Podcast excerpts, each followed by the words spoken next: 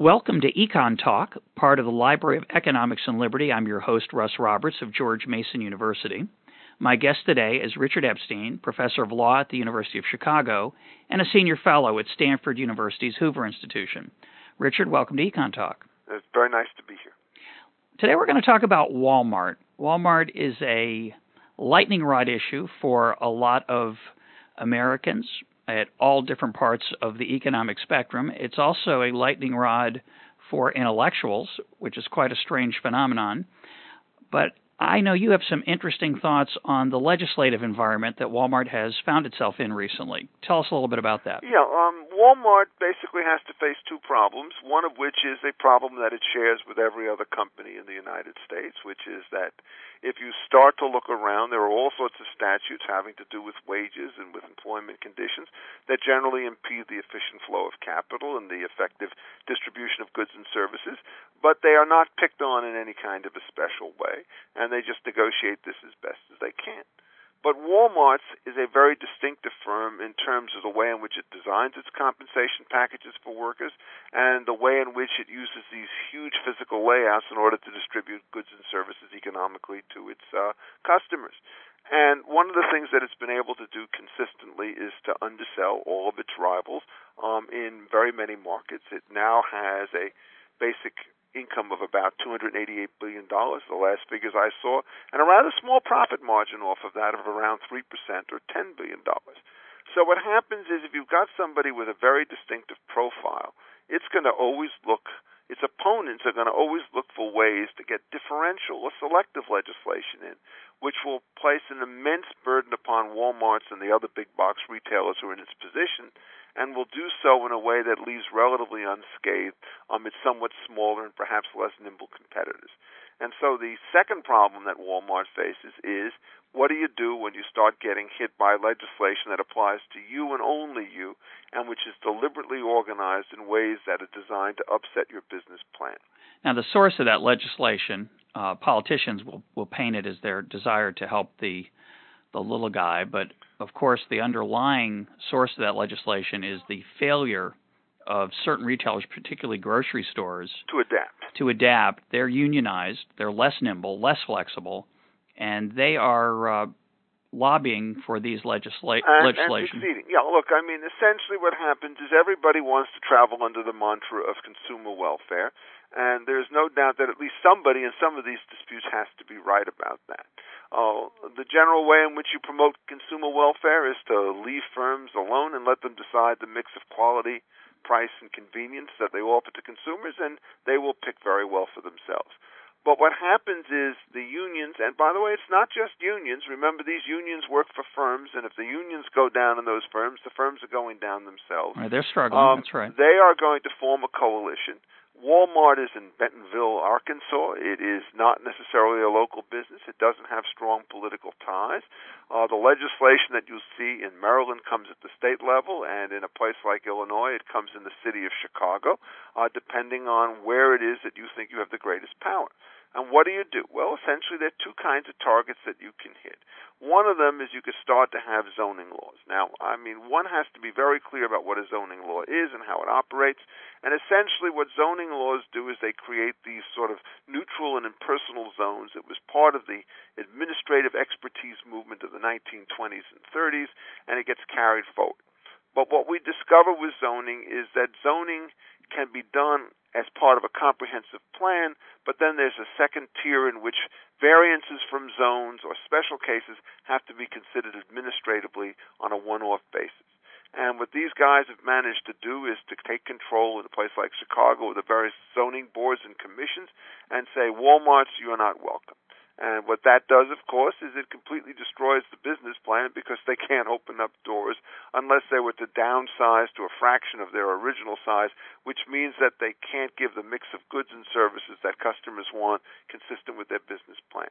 The only way they can stop this is to go elsewhere. Now, in a case like Chicago, there's a certain degree of foolishness associated with these kinds of regulations because the city is, as these things go, relatively small and skinny along the lake, so that you could go to Evergreen Park or you could go to Oak Park or someplace nearby, open up a shop, give them the real estate taxes, draw off the sales tax revenues, and get large numbers of customers from Chicago who will migrate over the border.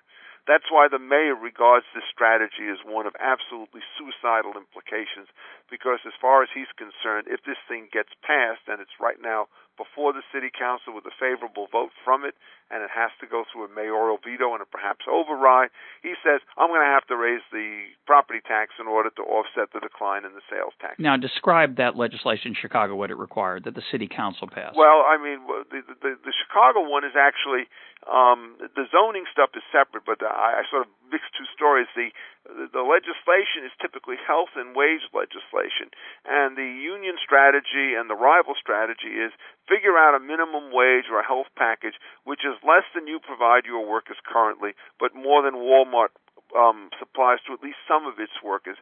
Put that in as a statutory minimum only for large corporations, in this case, companies that have a billion dollars in sales and 900 or 90,000 square feet of store space and so forth. And if that thing goes through, then they can't open up there because they won't be able to maintain their own profit margins, which are so narrow anyhow, if they have to meet that rate structure. So they're going to go migrate out.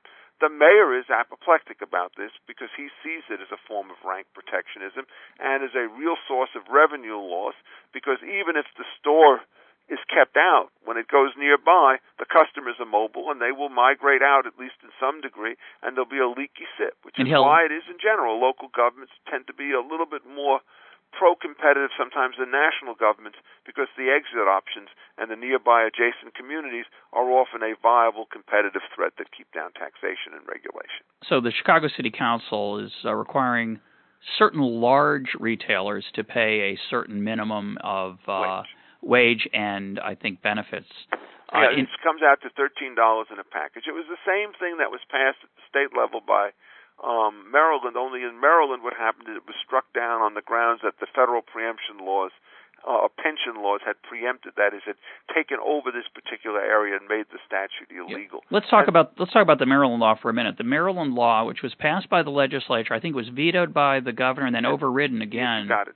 Uh, required all employers of a certain description, which we'll come to in a second, to pay at least 8%, I think, of their wage bill in the form of health care benefits. That's correct. Which is a bizarre law because it basically says that the legislature knows what's best for employees. Some employees, perhaps, evidently they, they do, prefer higher wages and smaller benefits.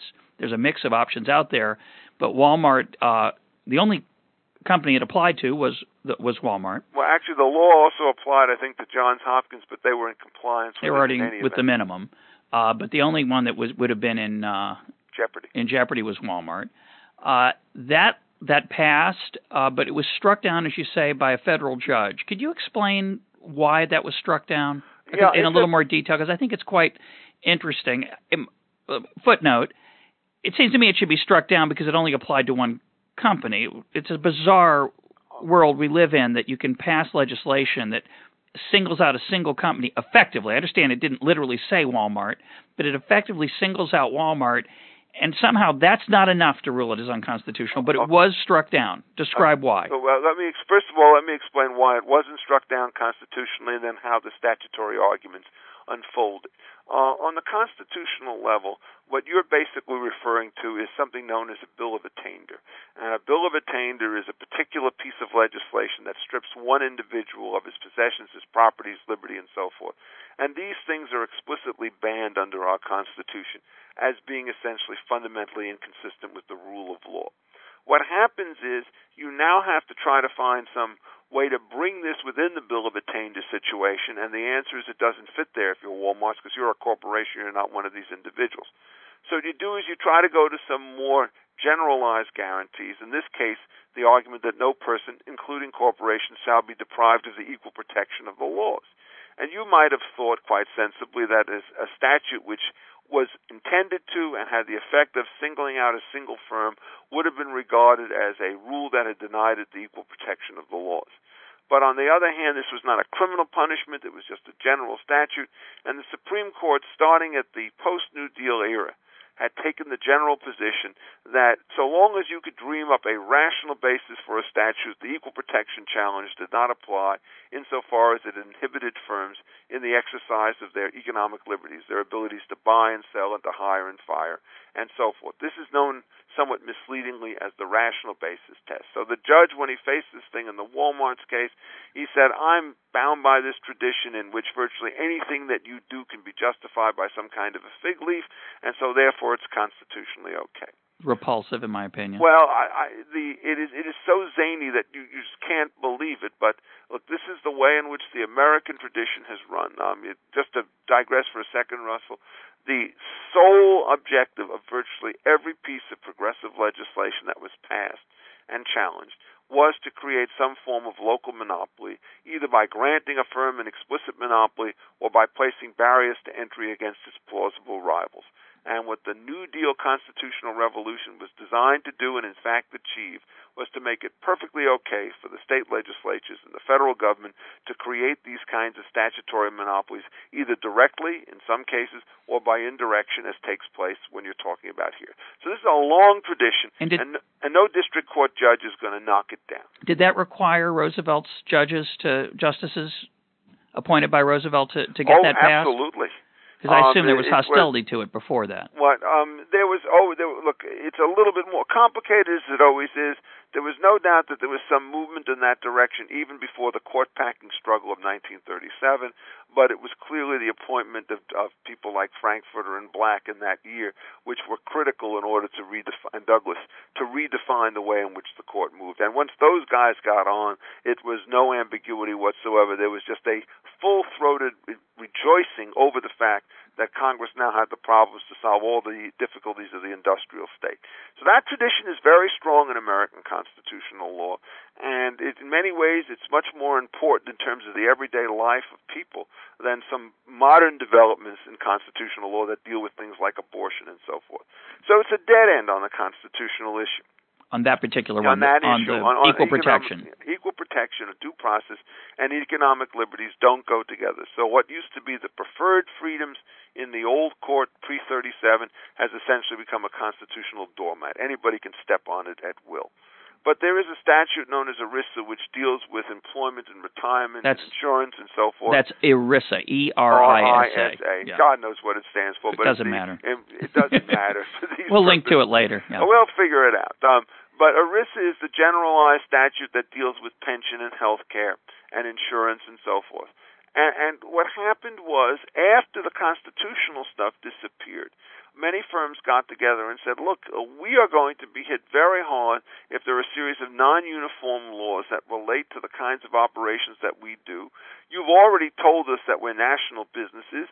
You now gave Congress, under the other great development of the Roosevelt Court, comprehensive power to regulate each and every part of the economic system.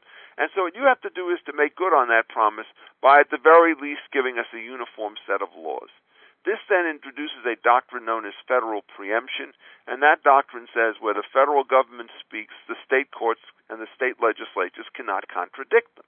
And so the question was whether or not, when you have a general program, for example, with respect to health, um, or standards set up by the United States government, you can say that this peculiar law, which may be perfectly okay, even you know under the Constitution, is in fact running afoul of that statute. And so there's no doubt that this one did create that tension and they struck it down. Now, ironically, if they had passed a law in, Mass- in Maryland which said every single business has to pay this tax, it would have had exactly the same result. That is, this was not a case in which the invidious distinction against Walmart was the topic, which is the thing that got you so upset just a moment ago.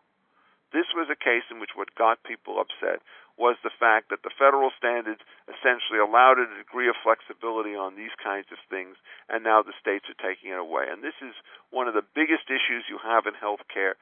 It deals with all sorts of questions of whether or not health maintenance organizations, the HMOs, can be sued, for example, for various kinds of derelictions, or whether your ERISA preemption, as it's called, protects them. Um, people in the audience might not think this is a big deal, but it is. I mean, you're talking about trillions of dollars that are at stake in pension plans and insurance plans and in health plans, and there've probably been a dozen or two dozen Supreme Court cases trying to figure out how the preemption works, and there are even more intermediate and lower court cases each of which is so intricate that the moment I put it aside in order to turn my mind to something else, I forget all the particular details of the case. Uh, speaking uh, briefly about the um, that judicial decision, where the federal uh, ERISA, uh, the federal exemption under ERISA ha- came into play, do you think that was good? Uh, that was good uh, law.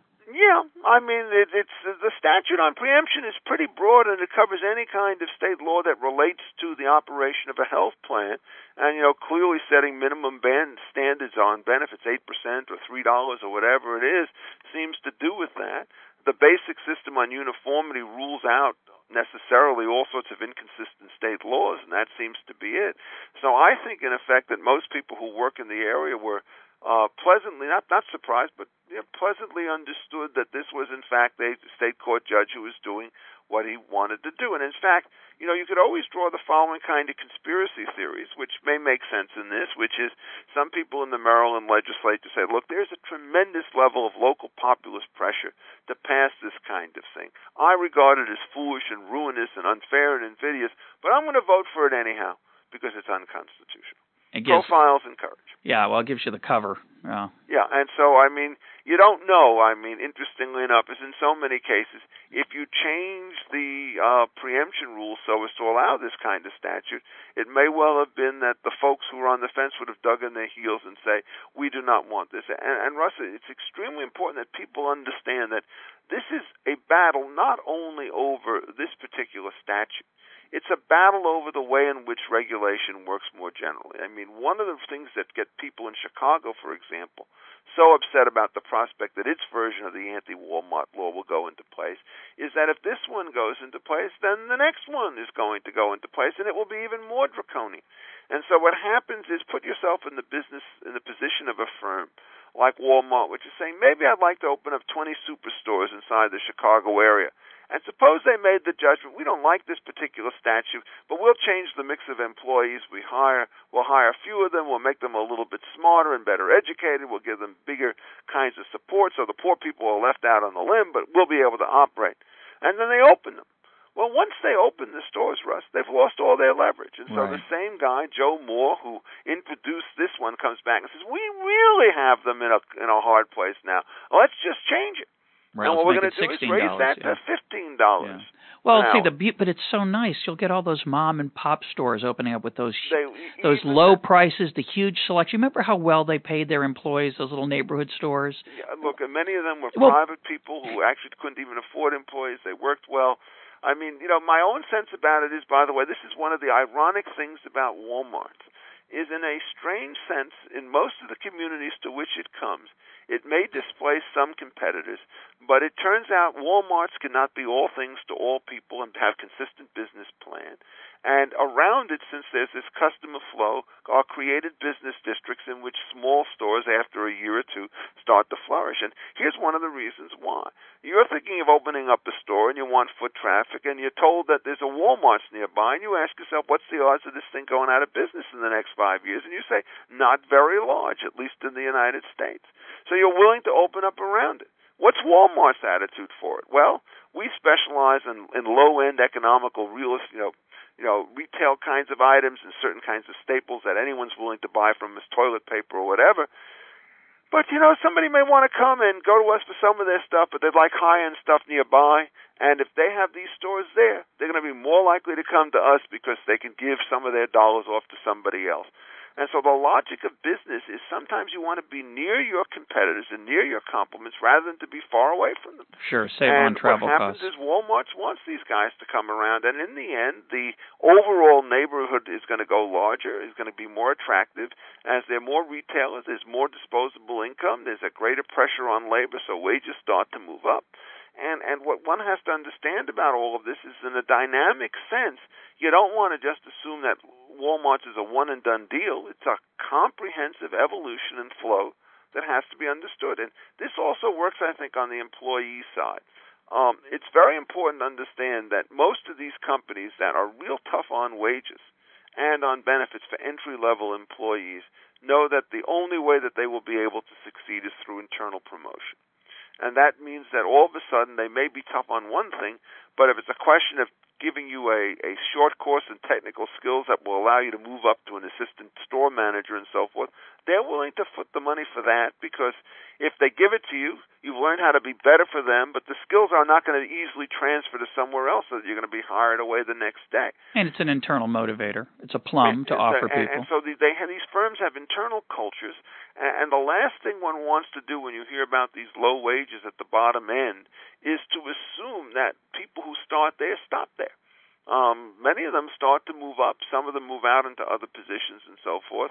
And, and the key feature about this is it's so important for people to get into these kinds of positions when they're young and marginal workers learn the kinds of skills and personal character traits that work in business, have those things developed, and then become more marketable. Yeah. And the moment you start putting these exclusionary bans on, you create an underclass. I, I've never understood why it helps low skill workers Have to make fewer it difficult for firms to hire them, which is what these legislative solutions often do. Yeah, I mean, there, it's that's it. The other thing, by the way, you have to understand is that somehow or other they have a real view about supply and demand, which is that everything is completely inelastic. That is, no matter what you do with respect to the price, no matter how high or low you raise it, somehow or other the quantity that's going to be sold changes, is exactly yeah. unchanged. And if you listen to the remarks, this is what they say about Chicago.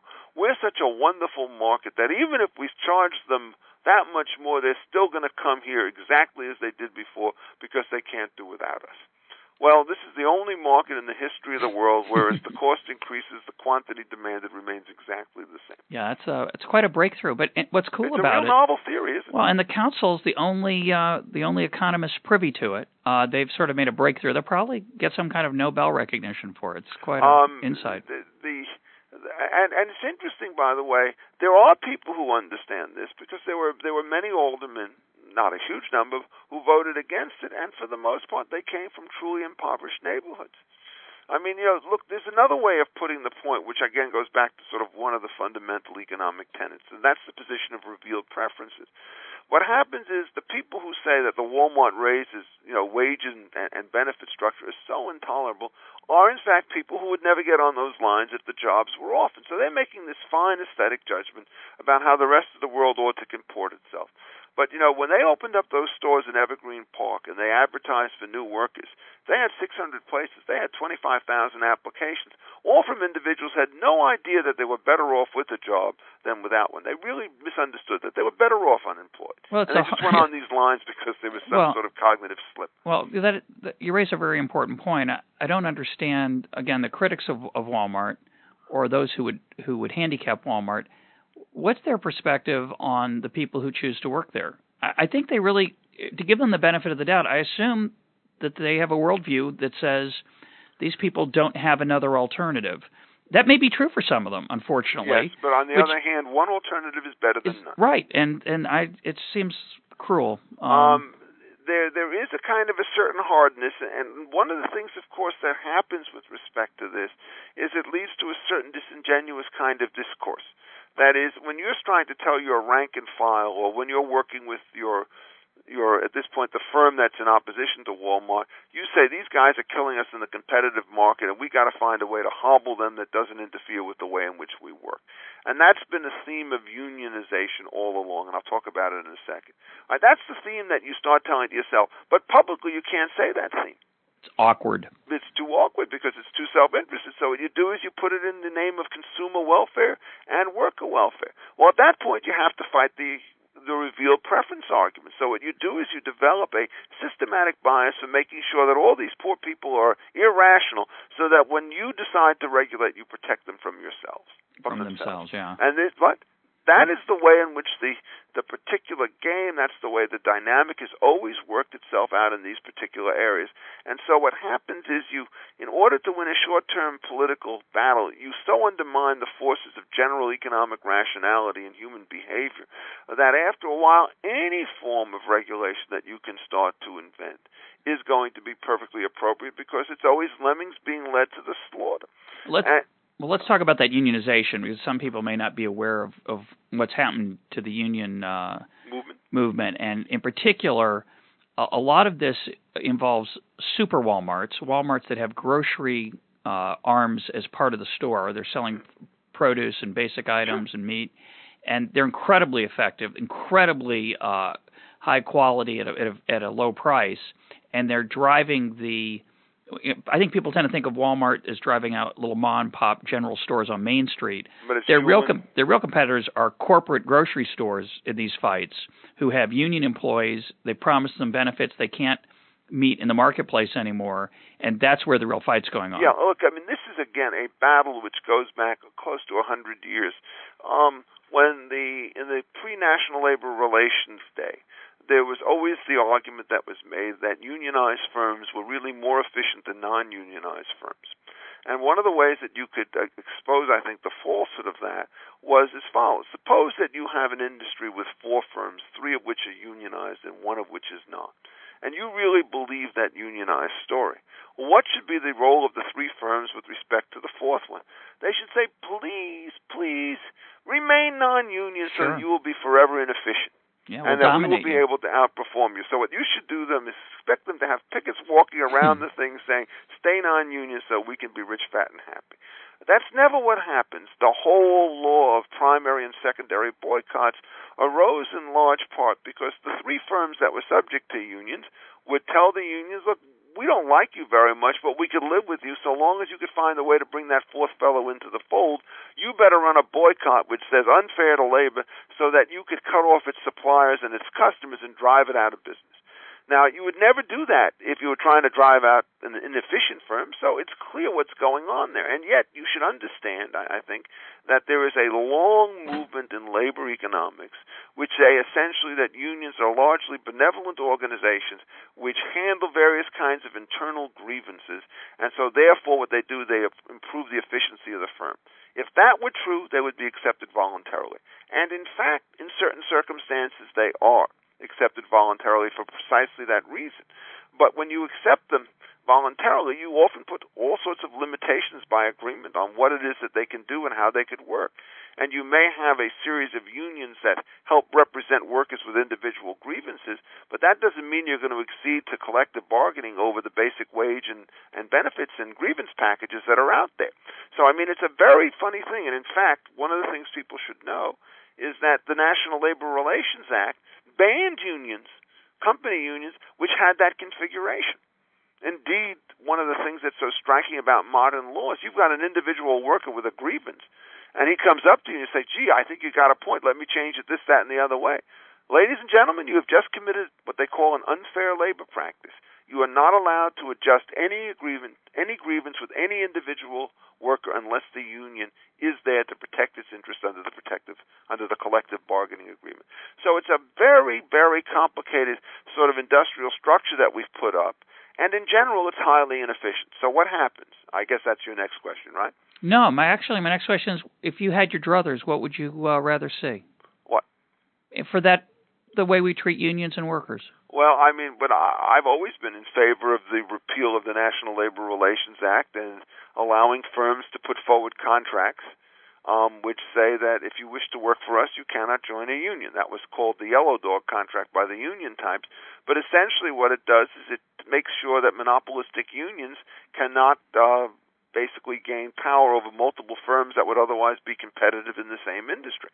Yeah. And I would also make it very clear that the firms could not collude amongst themselves because that would be also a violation of the antitrust laws. Now, ha- having said that, and I, and sharing your your sentiment certainly on the union side, I, am not sure as I'm as aggressive as you are on the corporate side because I'm neither a, am I. I'm I a mean, firm but I think straight in, collusion in order to restrict and wage wages that would be a a core Sherman Act violation. Yeah, I just think competition among firms might keep that from happening. Yeah, and I worry the argument over how much cheating would take place yeah. against the so-called collective solution. You know, I agree with you on that. Uh, certainly on the union side, although I may be more optimistic on the competition side with corporations uh, in terms of the Sherman Act. But here, here's the question: even with that protection, unions are, are dwindling in importance as economic pheno- as an economic phenomenon. That's right, phenomenon. and the question is why. Mm-hmm. And and there are real explanations, and perhaps it's worthwhile to explain why it is that they have to go so much into politics because they have so little success in collective bargaining organizations with the firms. Um, the first thing I think one ought to know is, is the magnitude of the decline in the private sector, which has not been matched, of course, in the public sector. And in 1954, around 35% of the American workforce was unionized. 52 years later, that number is under 8%, under 9%, I think, today. And it's been a pretty steady decline over that entire period. That's the first point. The second point that one has to note in this particular area is there are really no important changes in the substantive law of labor relations that accounts for this particular shift. Uh, this is a field in which most of the important decisions were decided either right after the New Deal period or essentially up to 1970. There's very little about it which is distinctive, new, or exciting in that period. Hmm. So it's not a legal stuff that's breaking the change. What is breaking it? Well, there are lots of things I think that are doing it. Uh, one of them is I think the decline of tariff walls means that the importation of foreign products is in fact a real limitation on the amount that any firm can you can can charge. And if the firm can't charge an extra rent, it's not going to be able to pay monopoly wages to its workers. So globalization has surely weakened unions in some areas. Uh, the second feature that does so is there's what we call heterogeneity within the workforce. And what does that mean?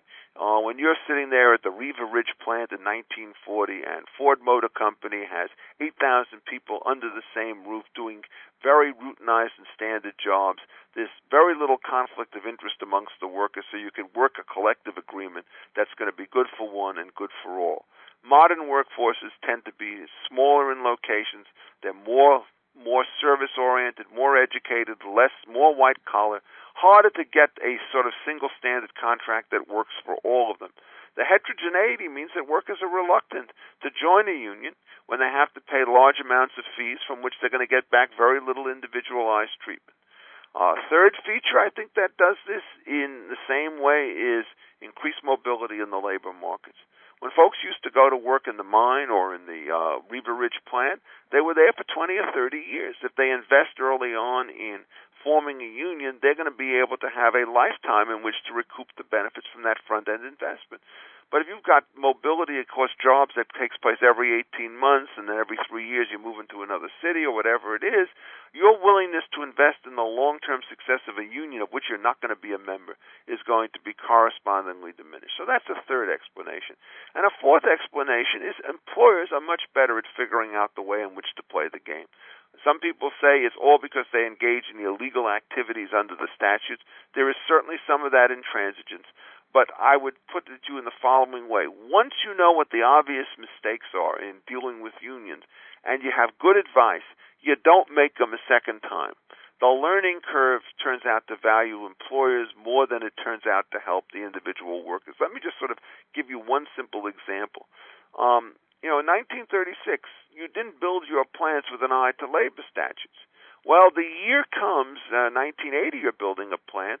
You're going to figure out where you site that plant, and you're going to put it in a certain neighborhood. You're going to figure out that you don't want to put it in city where you know pickets could come along public streets and block your exit. So you're going to set it back. You're going to have various kinds of entryways that are hard to block. You may have a helipad up on the roof. You'll do a number of things that you will make it more difficult for people to try and strangle you off. And so what happens is the planning on the employer side, since they really don't want these unions, they don't regard them as a benefit, has become much more sophisticated, much more systematic, much more organized, and it's much harder for labor to find something that it can do. I mean, basically the rule of thumb is if you're dealing with a complicated kind of situation and management plays its cards right and labor plays its cards right, management will win. And so it is extremely difficult, given all of these factors, for these guys to reverse things. So what happens is essentially they start taking pot shots at each other. The AFL-CIO, which merged around 1954, is now running a real risk of breakup because everybody's restless about the pace of unionization. But you can't do it. There are no huge plants out there that you could unionize. You know, try and go down into Alabama and unionize the Mercedes plant, right? You can't do it. I mean, given where they're located, given how the workers go, and so forth. And if you try and unionize a fast food place, they'll simply shut down the outlet that is unionized, and all the others will take over the business.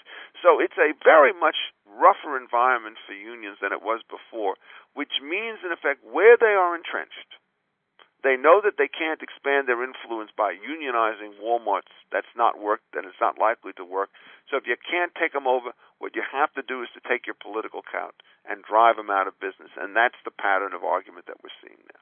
I just want to add a footnote to that story, which I think you told extremely well. You said management wins and labor loses. When you said labor, you meant unions. Oh, I meant organized not the workers. Uh, um, no, certain... I think it's quite the opposite. Um, one of the things that you try and tell people is when you join a union at any time, this is the profile that you have on wages and advancement. If it's a strong union and a stable industry, you're going to have a very well protected downside, but you're going to have a very sharp limit on the upside. You're in that band. The advantage of people going into non unionized shops at lower wages is they are no longer basically hamstrung by dual loyalties. They can go to an employer and say, look, I'm just looking after this business, and they could get themselves promoted beyond the secretarial pool, beyond the work deck, into some middle position. And in a lot of small businesses that are non-union, you have people coming in at relatively modest positions, ending up 20 years later having rather significant management responsibilities. Look, it's only a small fraction of people who can do that, obviously, but that is means, but those are very important people to the firm. So what happens when you see this is that people, and this is, I think, very important, who think of themselves as being productive and energetic workers will, in effect, value the high side opportunities more than the low side security. They will opt out of unions.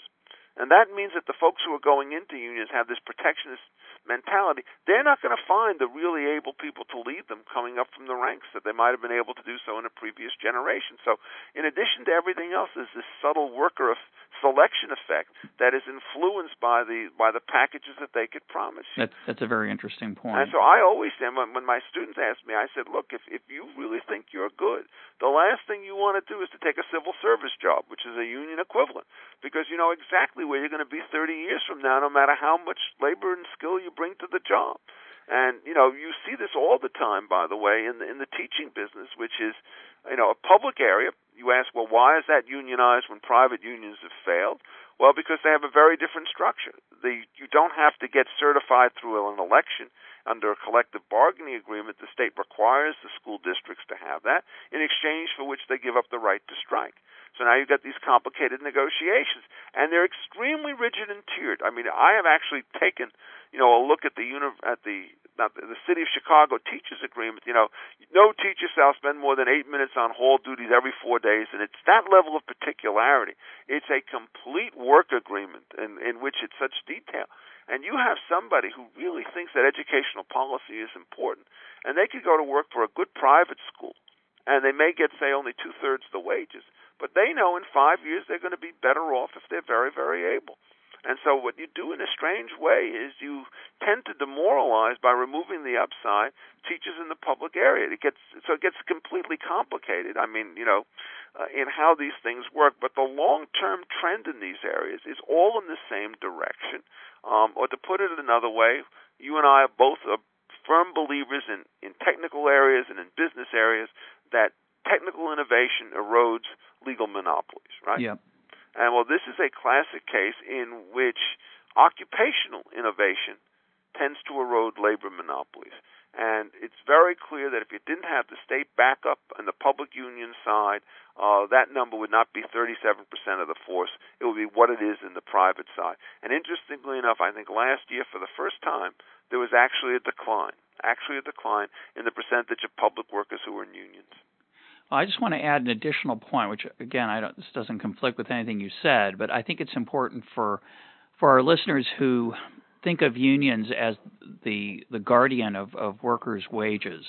There are a lot of people out there who think that wages in America are high because of unions or the minimum wage. The minimum wage protects at the federal level about two percent of the workforce. Uh, unions protect about eight percent of the workforce, so-called protect. So why is it that so many of us who aren't in unions, who aren't affected by the minimum wage, make so much more than that? And it's because we have alternatives. It's because of competition by employers for our services. And people just assume that, well, if you don't have that union protection, the, the employer can take advantage of you. You got less bargaining power in Uh, some abstract sense. Yeah, but our look, bargaining I, power. I fu- don't think people believe that anymore in quite the same way. Well- um, I think that's one of the reasons why unions run into rocky stuff. Remember, let's keep this in proportion. Um, the statute that they try to introduce in Maryland, they try to get in many other states, and they fail. The kind of situation that they're trying to get in Chicago has been introduced in many other cities, and they failed.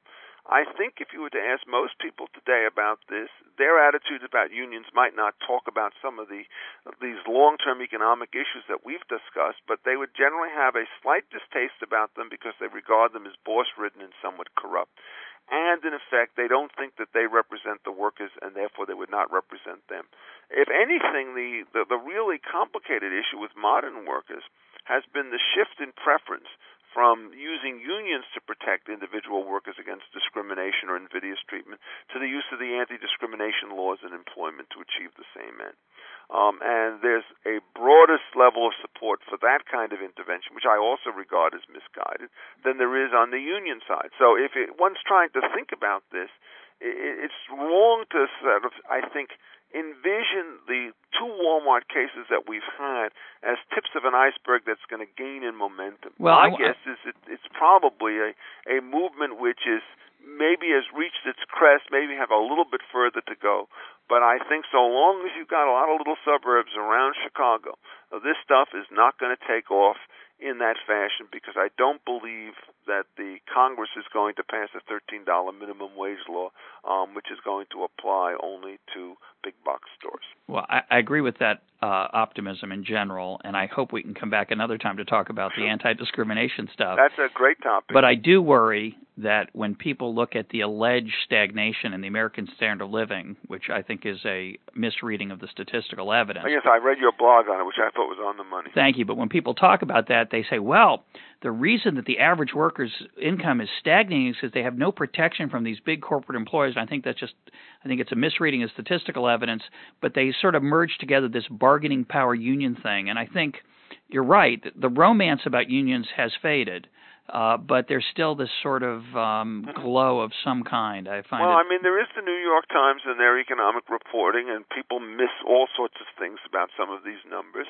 Uh, look, I have no doubt that the actual wage position in the United States is worse than it ought to be in virtue of a variety of regulations.